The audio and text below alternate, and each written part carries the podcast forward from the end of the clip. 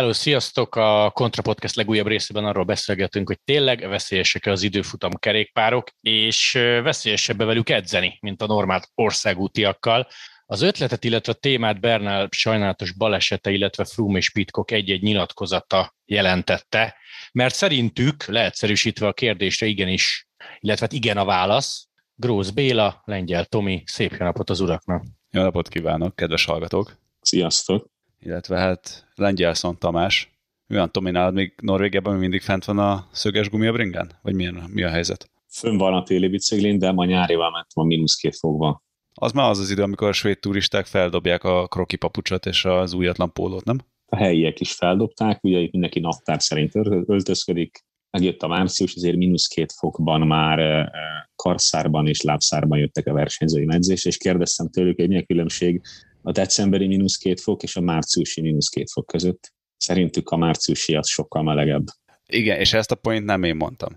A jegyzőkönyv kedvéért. De ugyanúgy fájt mindenkinek, remélem.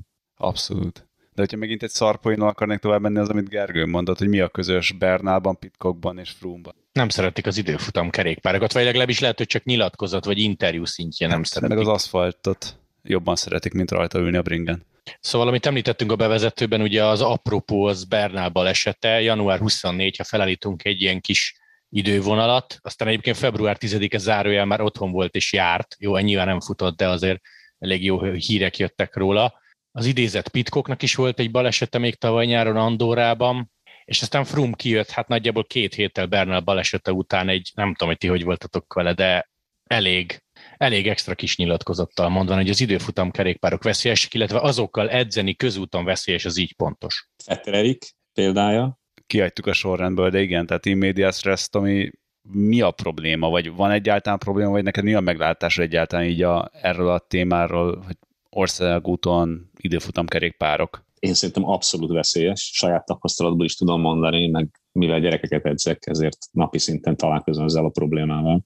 Az időfutam kerékpárokon a pozíció olyan, egyszerűen nincs lehetőség fékezni elég gyorsan, és, és általában a fékek minősége is olyan, hogy hagy kívánni valót maga után. Most talán ezen a hidraulikus fékek bevezetése az időfutam kerékpárokon talán dobni fog valamit, de ez még a piac nagyon-nagyon minimális részét érintette. Tehát hozzánk ez még egy négy-öt év múlva fog legyűrűzni, ha egyszer legyűrűzik esetleg. Tehát az javíthat a fékhatáson, de ez nem segít rajta, ha egy, egy elképesztően nehezen tartható pozícióban könyökölve kell átnyúlni a fékkarhoz. Maga az olyan szinten csökkenti a reakcióidőt, az alatt neki mész bárminek, ha hirtelen kell reagálni. A másik, hogy mivel ugyanebben a hülye pozícióban vagy, az irányváltás is ugyanennyire nehéz, vagy szinte lehetetlen.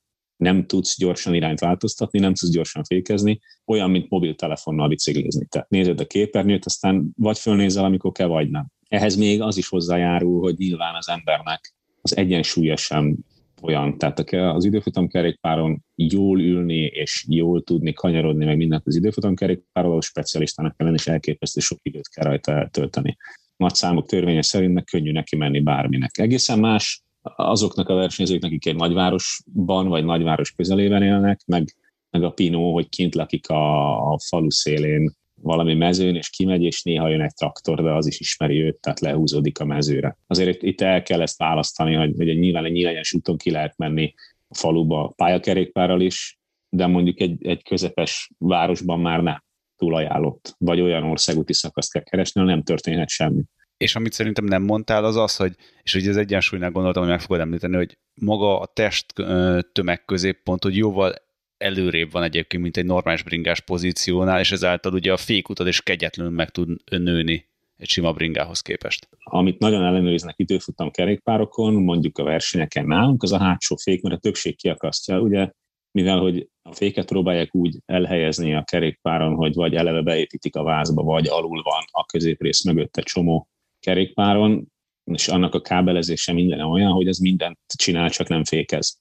Mivel nagyon nehéz beállítani, meg állandóan szívás van, ezért olyan állítják, hogy hát épp hogy, épp hogy fékezzen, vagy ne is fékezzen, és akkor ezt rendszeresen szúrópróba szerven, vagy hát inkább rendszeresen most már ellenőrzik, hogy azért meg meghúzogatják, hogy meg lehet-e vele állni.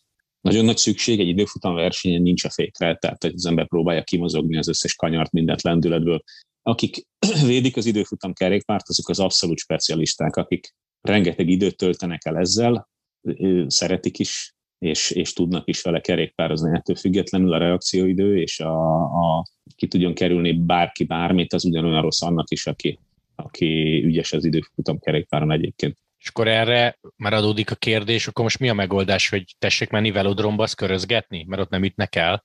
Az nem segít rajta. Hát nyilvánvalóan az egyik része, ha időfutamot szeretnél nyerni, hogy a kanyarokban minél gyorsabb legyél, ne fékez. Azért láttuk mondjuk Roglicot egy-egy versenyen, hogy hogyan tud hasítani lefelé az időfutam kerékpárral. Az azért már fék is kell. A probléma az időfutam kerékpáron mindig az, hogyha valami váratlan dolog történik. Oldalszél, házak között befúj, tehát ugye nyilvánvalóan a, a minél az egyenes haladást minél jobban segítő kerekek is sokkal nagyobb felületűek oldalról, tehát a teli kerekek, a magas felnis kerekek elől, azt megfogja oldalról a szél, az, az, az szinte tarthatatlan. Tehát az egy akkora felület oldalról, ha megfújja a szél két ház között, mondjuk egy körpályán, hogy az ember legyen a talpán, aki megfogja egy olyan pozícióban. Ezzel ez a, a legnagyobb bukásoklást Froome, az, az tipikusan ebből adódott, hogy két ház között egyszer csak odafújt a szél. A másik nagyon nagy probléma, amiről kevesebb beszélnek, és itt most nem a veszélyességéről van szó, hanem hogy ez egy elképesztően drága és, és aránytalan versenyszám lett. Ezt úgy értem az aránytalant, hogy akinek nagyon sok pénze van, az nagyon sokat tud rajta fogni az aerodinamikán. Akinek van pénze szélcsatornás tesztekre és a legjobb felszerelésre, az sajnos perceket nyer ezzel szó szerint. Most nézegettem egy időfutamversenyt, az egyik versenyzőmét, hogy hogy egy ilyen 18 kilométeres időfutamon, ha csak simán 300 watt átlagvattal megy mindenhol föl le, és megváltoztatjuk az aerodinamikát, tehát mondjuk, akkor mondjuk azt, amit mondjuk a egy év alatt fejlesztett kanadai női pályaválogatottól vannak számadataim a néző a csapattól, amennyit ők egy év alatt fejlesztettek az aerodinamikán, tehát hogy a, a légállási együtthatón magyarul csökkentették azt a felületet, ami a széllel úgymond találkozik, az, az mondjuk egy ilyen időfutamon egy percet jelentene úgy, hogy ugyanezt a teljesítményt adja le, csak az aerodinamikával játszottak. Még nem 24 perc alatt teljesíteni a versenyzőm az időfutamot, 23 alatt, úgyhogy nem lett erősebb, csak mindent belőttünk. De ez üléspozíció, meg ruha? Hát az egész kompletten kerékruha, hát most amit, amit, amit csak tudsz nyilván, igen. Ennyit számít ez, és hát minél magasabb a sebesség, annál inkább ö, nagyobb a spórolás. Tehát ugye a légállás az exponenciálisan nő, ha jól tudom. Hát és ez akkor egy év alatt gyakorlatilag 5% növekedés lenne, amit hogyha mondjuk vadból akarnák kihozni, azért mert egy komplikáltabb művelet lenne. Hát és akkor itt jön a következő probléma ezzel, hogy van, akinek alkalmas a test erre. Tehát vannak, vannak olyan testalkatok, amiket akármit csinálnak vele, nem fognak tudni úgy belőni, mint, mint az, aki alkalmas rá. Tehát Evenpool például egy nagyon aerodinamikus srác. Vannak, akik, akik ráadásul elképesztő mennyiségű időt kell ezzel eltölteni. Ugye nem véletlen, hogy egy jumbónak több versenyzőről is teszt bábú van, amiben van a szélcsatornában, és azon kísérleteznek ruhát, pozíciót, ezt, azt, azt a 3D nyomtatott Dumulen klónok, meg Geroglic klónok. Ez, ezzel nem lehet felvenni a versenyt azoknak, akinek ennek nincs lehetősége. Innentől kezdve elég értelmetlené válik a versenyszám. Sajnos, akik viszont azt mondják, hogy, hogy meg kell tartani az időfutam kerékpárt, abban igazuk van, hogy ez már az országúti kerékpárba is bergyűrűzött. Tehát pont az Uno X volt nemrég, két napra vagy háromra full kibérelték a pályát Stavangerben, és nem csak az időfutam pozíciót mérték, de már az országútit is. Minden beállítást néztek, hogy, hogy mi a legkomfortosabb, leggyorsabb beállítás. Tehát most azt mondod, hogy nem lehet akkor visszapörgetni az idő kerekét, és nem lehet azt mondani, hogy oké, okay, srácok, elveszük az időfutamot, mert akkor gyakorlatilag, amit láttunk, Fugergő ki fogsz javítani, hogy melyik versenyen, de a Ineosos plattól, vagy plaptól országútin próbálják replikálni ezt a pozíciót. UAE Tour volt szerintem most. Igen, hát meg mindent lehet szabályozni, tehát hogyha bevezetnék a japán keirin versenyek szabályozását, hogy mindenkinek ugyanaz az acélváz és ugyanaz a ruha és felszerelés, akkor nyilvánvalóan megoldódna ez a kérdés, legalábbis csökkennének a különbségek, viszont az üzleti modell az nem ez, mint a, a, a fogadásokra építő japán keirin struktúrában, hanem arról van szó, hogy bizonyos támogatóknak a termékeit használják. Ugye a kerékpárgyárak egyre inkább térnek vissza a sportágba, legalábbis a nagyok is támogatják a csapatokat, tehát nekik elemi érdekük, hogy az ő termékeik és speciális termékeik azok, azok használva legyenek. Még ez egy érdekes kérdés, hogy egyébként mekkora volumen tesz ki egyébként az ilyen nagyon időfutam specifikus termékeknek a hányada, mert azért, hogy mondjam, azért időfutam bringákból azért még sose egyik gyártós is szedte meg magát. Igen, viszont elképesztő haszon lehet rajta, mert nagyon-nagyon drágák. Mivel a szabályozás állandóan változik, ezért, ezért biztos, hogy gyakrabban kell cserélni. Mondjuk most rég nem nyúlt az UCI ezekhez a dolgokhoz, de szerintem hamarosan hozzáfog megint. A harmadik pedig, hogy mi az, ami vonzó. Ha kiteszel két kerékpárt, akkor mit fognak a látogatók egy expón leginkább megnézni? Azt, amilyet még nem láttak, ami különleges, és az időfutam kerékpár az tipikus egy nagyon-nagyon vonzó dolog az emberek számára. Tehát most láthattuk, hogy a, az ellopott olasz pályakerékpárok, időfutam kerékpárok mekkora nézettséget hoztak, úgymond. Mert hogy különlegesek, szépek, eh, jövőbe mutatók, tehát futurisztikusan néznek ki. Szerintem, szerintem van ebben nagyon nagy marketing is, aminek, aminek eh, van értelme. A másik pedig, hogy a piac az nem igazából a hobbi kerékpáros, hanem a hobbi triatlonos. Tehát ez ott, ott hatalmas piac van. Hát ha belegondolunk, hogy maga az Ironman és a triatlon hobbi része mekkora, akkor azért az egy komoly piac. De azért ott óriási különbség van maga pozícióban, a átlagsebességben, a használt ruházat, mind felszerelés, tehát azért az nagyon-nagyon más. Tehát ugye pont az a baj... Nagyon-nagyon más, de ugyanabba gondolj bele, amit a Rincefis volt az Erge mondott el az órákkal kapcsolatban, ezek nem racionális választások azzal mennek a leggyorsabban, akkor azt veszük meg. Nem baj, hogy te nem 58-al mész, mint a Ganna, csak 38-al. A Ganna azzal tud gyorsan menni, akkor az a leggyorsabb. Hogy a Christian Blumenfeld azzal fog 7 órára bemenni, akkor azzal fog 7 órára bemenni. A másik a triatlonnál, hogy nincsenek olyan megkötések, mint az országúti kerékpárba, tehát ott aztán még több aerodinamikai ellen is lehet, amitől úgymond egy komfortosabb pozícióval is kisebb légellenást lehet elérni nincsenek megkötések, nem kell 5 centivel a középrész mögött ülni a nyeregorral, nincsenek meg a hosszak, nincsenek uh, olyan megkötések, hogy nem lehetnek aerodinamikai elemek. Igen, csak pont erre akartam célozni, hogy de ezáltal egy triatlon bringa majd nem mondtam, hogy szerintem biztonságosabb egyébként, mint az országút, mert picivel alacsonyabb a sebesség, ugye ez négyzetesen megy fel, ilyen elem ott, olyan elem amott, és hogy valahol azáltal így összeadódik, hogy talán kevésbé kihegyezett, mint egy országúti. Ami egyébként 20-30 kilométeren kell megnyerned a versenyt másodpercekre, vagy egyébként, mit tudom, három, négyes fél órán? Egyrészt igen, másrészt nem, mert a könyöklőtől a félig pont ugyanannyi idő átnyúlni abban a pozícióban. A derekad nem fáj esetleg annyira. A másik, hogy sokkal többen vannak, szerintem ők még inkább beszélben vannak. Az igazából a, mostanában a, ez a, az árjuk be a szöget a kéz és a fej között hozta el azt, hogy ugye a följebb emelték az úgymond a könyöklő párnákat, ugye látjátok mindenkinél is, hogy nagy alátétek vannak, meg most már inkább nyomtatják ezeket a könyöklőket, és így a, a fejet be lehet húzni a vál közé könnyebben.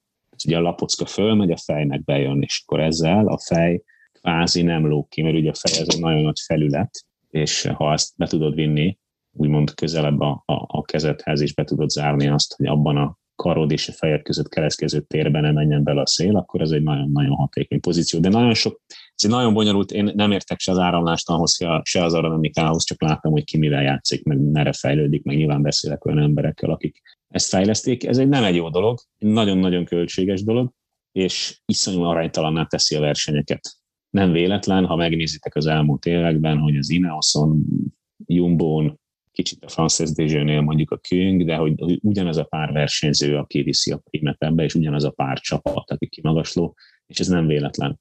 Nem csak azért, mert náluk vannak a legjobb versenyzők, hanem ők képesek a legtöbb pénzt arra költeni, hogy előre lépjenek ezekben a fejlesztésekben. Akár ruhákban is, tehát a ruha is egy olyan, olyan ezt a britek kezdték el Isten igazából, de hát azért volt, volt már erre kísérlet az ndk időkben is, aztán az olimpián kicsúcsosodott ez most az utolsó talán nekik itt az elmúlt és a mostani olimpia közötti időszak volt az, ahol a legtöbb fejlesztés történt. Tehát azért vannak ezek az elképesztő világcsúcsok, nem azért, mert az emberiség annyit fejlődött, vagy az emberi teljesítmény annyit fejlődött volna, azért van, mert, mert ardenikai szakértők megérkeztek a Forma 1-ből. Mondtad az előbb, hogy tök aránytalanná teszi, hogy milyen lehetőségeik vannak a nagy csapatoknak, meg a kis csapatoknak, már mint a versenyzést, meg a számot szerinted, az nem eh, véletlen, vagy pontosan, hogy véletlen? hogy egyre kevesebb az időfutam kilométer. Mondok három számot, szerintem tök érdekes. Giro Tour Vuelta, tehát a három darab nagy körverseny.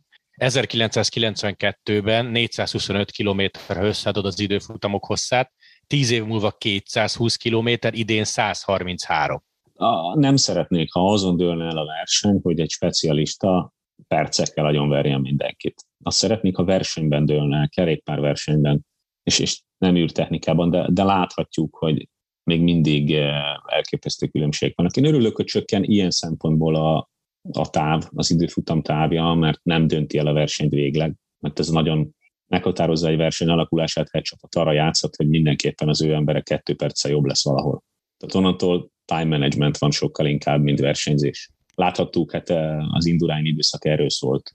Mindenkinél jobb volt percekkel, Jan Úrich mindenkinél jobb volt percekkel, most sorolhatjuk így a, a nagyon nagy menőket. Nyilván kevésbé számít eh, rövidebb időfutamokkal az, hogy ki milyen ügyesebben, kinek mennyi pénze van, itt, itt tehát aztán tényleg az időt, a pénzt és a, a technikát ö, emelném ki, de azért hozzáteszem, hogy úgy, ahogy egy Cancellara, egy Küng, vagy a Roglic bicikliznek az időfutam biciklén, azért az ritka. Tehát azok aztán meg tudják ülni azt a lovat is. Nyilván ez elképesztő sok gyakorlás kérdése is. Van, aki meg, meg abszolút alkalmat. hát bukott ezen Rasmussen is Tour de France-ot. Most, hogy már tudjuk, hogy miről szól a Decathlon Recathlon programja, tudnak te is, hogy hogyan tehetsz ezzel a programmal egy fenntarthatóbb jövőért. A Recathlon egy olyan piac jött létre, ahol lehetőséget nyílik eladni a kinőtt, megunt, vagy már nem használt sporteszközeidet. Nyilván, ahol eladni lehet, ott venni is. Ezért lehet, hogy pont itt találsz olyan terméket, amit már mindenhol kerestél, de sehol sem találtál meg eddig. Ha felkeltette az érdeklődésed a Recathlon program, akkor viszont keresd fel a recathlon.decathlon.hu weboldalt, és tudd meg, hogy mi érhető el a hozzád legközelebbi áruházban. Eljátszva az ördög ügyvédjét, 89 lemont, istenítjük azt a betot, hogy óriási, hogy 8 másodperc, de hát akkor is ugye technikát hozott be a sportba, időfutam pozíciós isak, US posztálnak a csapat időfutamai. Most őszintén imádjuk nézni, mert hogy mennyire jó szinkronban mozogtam, mekkora szervezettség és gyakorlottság volt benne. Most kivesszük ezt, vagy a, addig a pontig még jó volt, és csak átestünk így a ló túloldalára, vagy tehát, hogy... Én nem, nem, én, én azt gondolom, hogy amikor a, a Fignon elvesztett a Tour de France, mert a, az első akkor triatlon kormánynak hívott, ez a háromszög alakú könyöklőt fölrakta Lemond, az egy akkora újítás volt, ami utána indította ez az egész a, a rohamot a technikai fejlesztés felé, és ezt láthattuk. Óbri volt ennek az egyik nagy úttörője, pályán is is országúton is először a mosógép alkatrészekből gyártott ráhasonlók a kormányra a rendszere, utána a Superman pozíció, amit aztán betiltottak, és, és most már egyébként a Superman pozíciót is meghaladtuk légellenállásban. Az az elképesztő, hogy a technikai fejlődés, hiába tiltották be a Superman pozíciót, azt is utolértük. Sajnos ez, ez a fejlesztés, ez, ez egy nagyon jó dolog egyébként, tehát ez nagyon jó dolog, hogy fejlesztenek, nagyon jó dolog, hogy a tudomány beköltözött a sportágba, viszont aránytalaná teszi így a versenyzést. De mondom, ezek nem csak az időfutamon jelentek meg, megjelentek ugyanúgy az országúti kerékpárokon is. Azért, hogy aerodinamikusabb pozíciót válsanak fel a versenyzők, megjelentek a keskenyebb kormányok, megjelentek a befelé fordított fékkarok, megjelentek a, a részuit, a, az olyan mezek, már minden versenyzőnek nekem is olyan van, hogy ők nem kantáros nadrágban és, és fölül egy mezben indulnak, hanem ez egy zsebes időfutammez, amin cipzárban elő is le lehet húzni egy szellőzőn. Tehát minden, minden ilyen az aerodinamika felé megy, kerekek, milyen kerék, milyen felnészélesség, milyen gumival gördülési ellenállás, de még az is számít, hogy a gumi és a felnészélessége az mennyire azonos, mert az is számít a légállás szempontjából. Tehát minden elkezdtek játszani, minden elkezdtek kisletezni, már ahol van pénz. Most pont az egyik magyar versenyzővel volt ugye a, egy, egy podcast, ahol elmondta, hogy, hogy az üdös pozíciója milyen rossz volt, vagy rossz volt, és hát ezt máshol ezeket a dolgokat már rég profin belőtték olyanok, akik nem csak azt nézték, hogy mi a komfortos, mi a leg, biomechanika leg, leg, legideálisabb, hanem hogy hogy lehet a leggyorsabban kerékpározni. Úgy, hogy közben még ne is rodjon bele a szervezetet, tehát hogy abba a pozícióba. Ez egy nagyon-nagyon nagy, nagyon nagy lehetőségeket hordoz, és én a saját versenyzőimben is látom, hogy milyen elképesztő különbség, ahogy nő a sebesség, nyilván nagyon sokat számít, hogy milyen pozícióban van a versenyző, milyen sisakot választ, milyen formájú sisakot választ. Ezek, ez tudomány. Sajnos ez egy, egy saját szakma lett. Egy, egy nagyon jó példát tudok erre mondani. Tavaly a Persson Hagenes, aki a junior világbajnokságot nyerte, miért nem indult az időfutamon? Azért nem indult, mert nem költöttek arra, hogy legyen ilyen pozíciója, kerékpárja és minden messze a legnagyobb teljesítményét tudta leadni az, a junior mezőnyben. Száz százaléket mindenki látták, hát nyilvánosak a számok. Nem, meg se próbálták. ahhoz annyi időt kell rajta eltölteni, annyit kell rá költeni, hogy nem foglalkoznak vele. Azért, amikor 17 éves gyerekek elkezdenek 3D nyomtatóval kormányokat rendelgetni, meg szélcsatornába járni, akkor szerintem azon azért el kéne gondolkozni, hogy ez egy, egy kicsit, eh, hogy mondjam, a gazdag, gazdagabb nemzetek számára billenti a mérleg nyelvét, és eh, szerintem ez egy nagyon-nagyon nagy probléma. Én látom már nálunk is, hogy nem mindegy, hogy milyen cég termékében kerékpározik az ember, milyen ruhában gondolok erre, ugyanígy a kerekek. A váz egyébként, maga, maga a váz, az talán a legkevesebb, de, de minden más elképesztő sokat számít, és maga a pozíció, amikor már 16-17 évesen arra edzünk a gyerekekkel, hogy ez a pozíció tartható legyen, és uh, kvázi úgy nyújtjuk a gyerekeket, és úgy edzük, hogy, hogy jövőre még aerodinamikusabb pozíciót tudjon elérni. Mondjuk a legtöbb gyereknél nagyon merev a, a csípő, és speciálisan a, a combhajlítóizmok, a csípő feszítőizmok és a combhajlítóizmok. Nyilván ezeket speciálisan kell edzeni, hogy minél uh, aerodinamikusabb pozíciót felversenek a gyerekek, már akinél lehet, meg amennyire lehet. Ezek nem szép dolgok, és nem jó dolgok egyébként szerintem. Kár, hogy erre megy, ilyen szempontból ez, ez, ez nem javít. Ez meg, hogy ki milyen széles vállal született, ez megint egy olyan dolog, hogy azzal sem nagyon lehet mit csinálni. El lehet törni mindkét kulcsontját, de hát ezt gondolom nem, nem a vállalható kategória. De pont erre akartam rátérni, hogy valahol ezt az általad felvázolt fegyverkezési harcot még a legmagasabb szintjén a sportnak fogcsikorgatom, hogy meg tudom érteni. De amikor arról beszélünk, hogy juniorban, meg alatta lévő korosztályokban is már egyébként ugye anyu-apu mit tud megvenni, akkor igazából maga a belépési küszöbbe a sportnak, és az, hogy hogyan tud fejlődni is ugye veszélybe kerül. Abszolút. Én többször beszéltem minden Norvég szövetség kapitánya, mind másokkal, akik ezzel a korosztályal foglalkoznak, amivel én főleg, és mi egyértelműen úgy gondoljuk, hogy, hogy junior alatt tilos lenne, mondjuk nem, itt mondjuk pont nem is lehet időfutambiciklit használni junior alatt, de juniorban már lehet, de mi juniorban is betiltanánk, és egyébként például a magyarországi junior világkupa versenyen, vagy Nations Cup versenyen sem lehet időfutam biciklit használni, meg egyébként van egy pár junior verseny, ahol direkt úgy írják ki a kiírást, hogy ne lehessen. Ez egyébként egy, egy logisztikai rémálom a csapatok számára, a nagy csapatok számára is, mert, mert az időfutammal nem csak az a baj, hogy hogy nagyon sokat kell dolgozni szezon előtt, hogy minden tökéletes legyen és a pozíció meg legyen, hanem hát egy elképesztő mennyiségi eszközt, tartalékkerékpárt és, és mindent kell a versenyzők számára biztosítani, és mondjuk a sportág globalizációjával, mondjuk a közel, közel-keletre átruccanni, vagy Amerikába átruccanni időfutamkerékpárokkal, az egy elképesztő extra költség. Hát meg nekem a közel-keleti versenyekről, vagy a világ másik felé rendezett versenyekről a Tour de Hongrie ugrott be, hogy néha ott is kezdődött időfutammal így a közel múltban. Aztán lehet, hogy ezért engedték el a szervezők, nem tudom, mondjuk ott nagyon rövid volt a táv. Nem, ez egy abszolút kérés, ezt tudom konkrétan, abszolút kérés a, a csapatok részéről, hogy jaj, hagyd ne, kelljen már időfutam biciklit hozni. Köszi. Úgy de rendesek vagytok, hogy nincsen időfutam, meg prológ, meg ilyenek, mert azért plusz kamion, arról nem beszélve, hogy egy időfutam nap egy csapat számára, amikor, amikor mondjuk 200 fős mezőny van, és de legyen csak 150, és mindenki percenként indul, és oszd be az étkezését, szállítását a szállásról mindenkinek, akik szét vannak szórva ebbe a szolid három órás periódusban, mindenkinek hozzáigazítani az időrendjét, az egy az elképesztő stressz a csapatok számára. Szerintem annál nagyobb stressz nincs. Tehát az, az mindenkinek külön saját időrendje, saját uh, kerékpárja, külön olyan alkatrészek, amik amik abszolút egyébként használhatatlanok minden más napon. Mondom, az egy komplet kamion. És nyilván a királyoknak nem idő, egy időfutam biciklije van, hanem mindjárt kettő-három, főleg a fontos verseny. Tehát mindent így kb. négyzetre emeltünk a csapatnál, és a, a munkaidőt is. Nem szeretik, hát ezt nyugodtan meg lehet kérdezni bárkit, a Tour de France az más, meg, a, meg az időfutam világbajnokság más, de ha el kell utazni a Tour de Hongrie-ra, akkor köszönjük szépen, nem kérik. És én most pont egy ilyen teljesen off-topic, és egy már 46. gondolathoz rácsatlakozó ráeszmélésem volt, amikor néztem a Tireno képeket, hogy annyira ki van minden számolva, hogy a nagy királyok mögött teljesen megpakolt autókkal mennek, telibringákkal, mert hogy ugye még a visszacsapódó, vagy a hú, ezt hogy mondják szaknyelven? A, leváló. A leváló levegőt is valahogyan megpróbálják megfogni és visszafordítani, tehát nem ok nélkül pakolják fel a bringát úgy, mint egy devecseri közhasznú autót. Igen, ez valami olyasmiről szól, ugye meghozták ezeket a szabályokat, hogy hány méterrel nem lehet a versenyző mögött és előtt menni. Tehát ez még mindig sokkal jobban befolyásolja.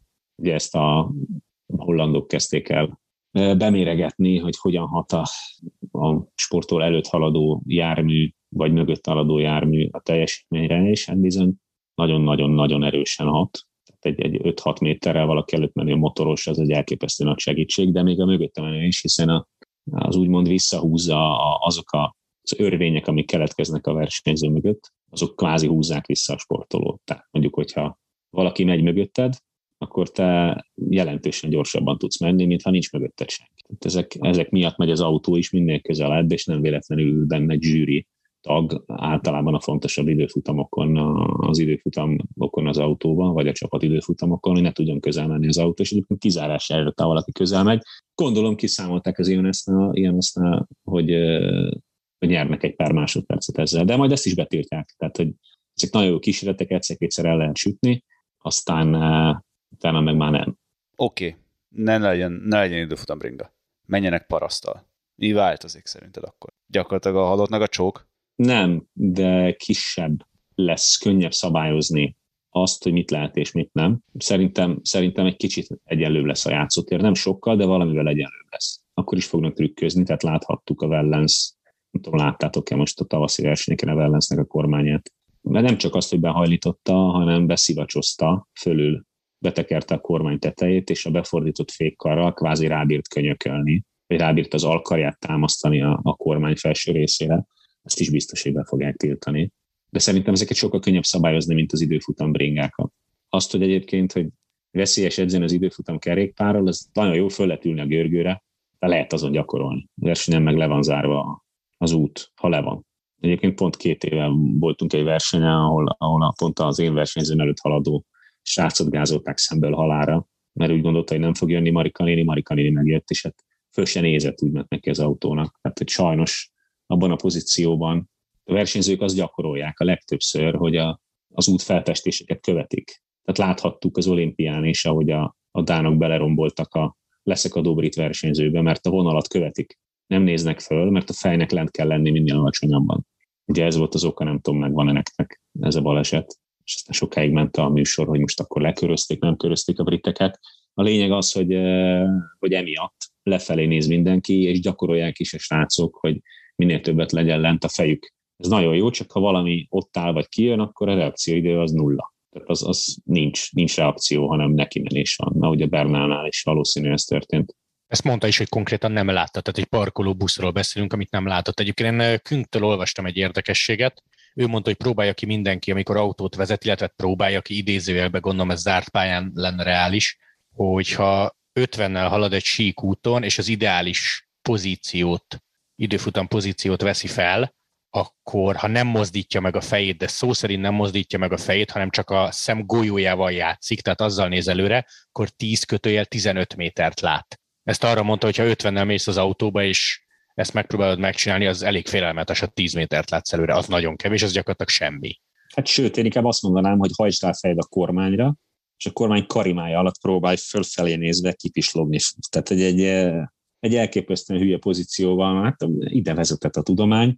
Én nagyon remélem, hogy lesz erre szabályozás, és szigorú szabályozás lesz. Bár én azt gondolom, hogy nem nagyon tudnak ezzel már mit csinálni, mert kiszabadult a szellem a palackból hogy az országúti kerékpároknál is kiszabadult a szállampalacból, az üzleti érdek pedig nem az, hogy szabályozzák ezeket. Tehát azzal korlátozod a, a sporták fejlődését, úgymond. Másrésztről viszont ezt már többször mondtam én is, hogy viszont annyira megnövekedett a sebesség a versenyeken emiatt, hogy sokkal veszélyesebbek lettek a versenyek.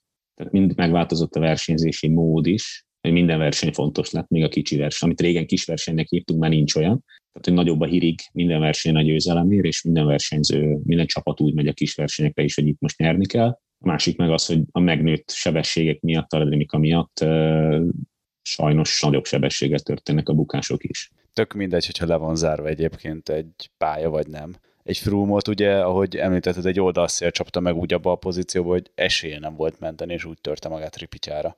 És nem kell messzire menni a hétvégi versenyen, hogy Alafilipék elestek, ahogy befújt az oldalszél, megfújta az alpecinesnek a magas felnéjét, azt már nem fogod meg, és ez, ez egy időfutam kerékpáron meg még durvább. Tehát sokszor van olyan, hogy hogyha nagyon erős oldalszeles szakaszok vannak, nem választ az ember például telikereket, mert tarthatatlan az úton. Most már lassan belekezdünk abba is, hogy Grand Touron egyáltalán van-e helye egyébként gravel meg macsaköves szakasznak, de ezt szerintem valamikor másra toljuk el, mert... Most kiengedjük, akkor kettő óra múlva sem fogjuk befejezni ezt a beszélgetést. Azt mondta, hogy kijött a szellem a palacból. Lesz valamilyen megoldás szerinted? Tehát, hogy amit te hallasz így a szakmából, vagy elképzelhetetlen, és ez most itt teljesen harakiri? Hát egyre többen szorgalmazzák. Tehát ezt én azt hittem, hogy már idén lesz szabályozás erről, tehát tavaly, bocsánat, 2021 év végén, hogy jön egy szabályozás erre a legalábbis a junior kategóriába, de nem jött. És nagyon remélem, hogy az idei évben keresztül lehet ezt verni, hogy, hogy ez megváltozzon. Én, én nagyon remélem, hogy jön. Legalábbis az utánpótlás korosztályukban mindenképp. Anyagilag sem bírható ez, sehol, itt se másrészt pedig értelmes sokat látom. Én, én nagyon örülök neki, hogy egy csomó szervező úgy írja ki a versenykírást, hogy nem lehet időfutam kerékpárt használni. Egyébként ezt, ezt szintén a szervezők ezt könnyedén megoldhatnák. Ugyanúgy, hogy egy csomó versenyen közel-keleten nyitottam, ott megmondják, hogy nem lehet időfutam kerékpárral menni. Ez a, ez a kiírás ezen a szakaszon, viszontlátásra.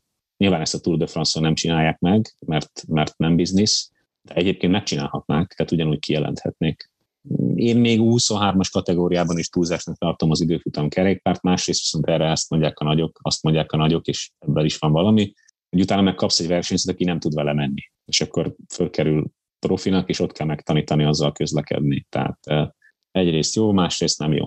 Én nem erőltetném ezt az egészet, de ez az én privát magánvéleményem.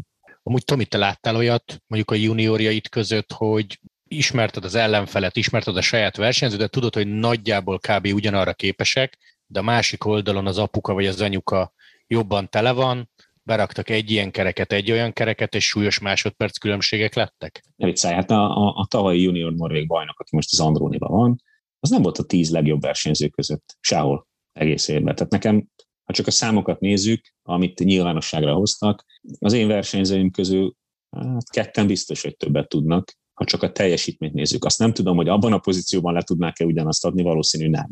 De ott konkrétan arról van szó, hogy a srácnak van pénze.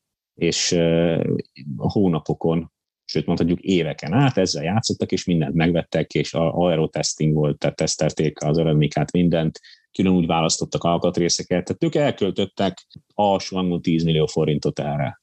Csak itt az én véleményem ez kb. Tokkal vonulva. Hát gondolj bele, hogy 7-8-szor volt egy tél alatt fejlesztésen, ahol, ahol mérték. Junior versenyző, ő lett a norvég bajnok, nagyon jó, az első kanyarba elesett az elbén, eltörte a kulcsontját, a végére már nem is vitték. Becsülete legyen mondva, hogy még ha megnézed az EB eredményét, az, az, az első kanyarba törött kul, kanyartól körött, törött kulcsonttal ment. Tehát azt nézd meg, hogy hányas átlagot ment még így is. Ő a Trim Holter nevű srác, ugye? Ezt nem akartam nevesíteni, de igen. Igen, de ő nem, tehát ő a mezőny versenyeken ő nem nagyon rúgott labdába sehol. Tehát, de miért egyébként hallgatják a kontrát Norvégiába? Vagy nem, de én nem szeretek így, így ki teregetni gyerekeket, tehát erről nem egy gyerek, tehát szerencsés, hogy olyan családba született, és másik oldalról pedig mondjuk el, hogy iszonyú energiákat fektetett abban, hogy ő, hogy ő erre, erre fektetett bele mindent, ebbe lehetett jobb, mint a többiek. Az, hogy ennek az anyagi vonzatát az ő szülei, vagy nem tudom ki tudta állni, az egy másik kérdés. De azért az rengeteg energia ám, hogy ezt gyakorold meg, hajlítgasd magad, hogy, hogy az menjen. Na jó, de megint csak nem megbántva már, mint a csapatát, az Androni vittel, nem a Jumbo. Hát sőt, én nekem erről megvan a vélemény, hogy miért az Androni vittel, de ez megint egy másik kérdés. Tehát ki, ki vette, vagy vitte, ez egy két nagyon-nagyon különbség. Igen, én podcastben nem látják az arcodat, én láttam és bólogattam, hogy mire gondolsz. Mekkora versenyhátrány ez mondjuk a mostani fiatal generációnak egyébként szerinted? Tehát, hogyha nem lenne ez a nagy specializálódás, akkor mondjuk egy GT menő Walternek, Fettelnek, Tinának jobb esélyei lennének egyébként? Természetesen, hát az időfutamon mindenképp. Ati egyébként, ha összehasonlítjuk a CCC-s pozícióját a Francis Désővel és a CCC-s időfutam eredményeit a mostanival, akkor szerintem ott a, a Pinottiék sokkal jobbak voltak ebben, mint most a Francis Désőben. Minden mellett, hogy egyébként meg a Küng meg, meg abszolút egy top versenyző, tehát szerintem nem fektetnek a, vagy hát az Attilát kell megkérdezni erről, én, én úgy tudom, nem fektettek annyi energiát ebbe, hogy beállítsák azt az időfutam kerékpárt, és, és e, talán ez lehet az oka annak, hogy lassabban megy az időfutamokon, vagy legalábbis helyezés szerint nem adja az ki, ami, ami a CCC-be azért elég jó és elég jó eredményeket hozott a CCC az időfutamokon. Szerintem ez nagyon sok múlik azon is, hogy mennyit gyakorolsz. Tehát hogy a pozíció jó, de ha nem gyakorlod, akkor nem vagy hozzászokva ahhoz. Azt tudni kell, hogy teljesen más izmokat mozgatsz. Erőt leadni ezekben az elképesztő hülye pozíciókban, az nagyon-nagyon nehéz, és nagyon sokat kell gyakorolni ezt, és nagyon sokat kell menni vele ahhoz, hogy az ember eh, képes legyen teljesítményt leadni, és ugye nagy trükk ebbe az egészben az, az összes beállításban, hogy oké, okay, megvan a legaerodinamikusabb pozíció, csak nem tud 150 wattot se lenyomni a 150 wattal se lenyomni a pedált a versenyző. Tehát a legaerodinamikusabb pozíció, ahol a legnagyobb teljesítményt tudja elérni a versenyzés, a legnagyobb sebességet elérni. Tehát az a, az a lényeg, nem az a lényeg, hogy kizárólag minél aeróbb legyen, vagy kizárólag olyan kényelmes legyen a kerékpár, hogy minél nagyobb teljesítményt adjon le, mert az meg nem elég aerodinamikus. Tomi, nagyon szépen köszönjük a beszélgetést, és hogy így a Messi Norvégiából megint rendelkezésünkre álltál. Én köszönöm a lehetőséget. Azért majd szabadon fogunk, hogy mikor lesz ennek az egész sztorinak egy megoldása. De lehet, hogy akkor majd pattintunk egy-két gyerekpesgőt. Mert jelenleg most tényleg csak úgy érzem, hogy a kedvenc filmemből a legény anyából tudnék idézni, hogy Bélaim, ezt túltoltuk helyzet van. Rátoltuk. Túltoltuk. Rátoltuk. A kérdés csak, hogy ki a Józsi a faluba. Úgyhogy, ha valaki nem látta volna, akkor még mielőtt megosztaná a podcastot, nézze meg a legényanyát, és alapműveltségű magyar film, utána ossza meg a podcastot, hogyha tetszett, akkor támogassatok minket Patreonon, vigyázzatok magatokra, és menjetek el egy jót bringázni. Sziasztok! Hello, sziasztok! Sziasztok!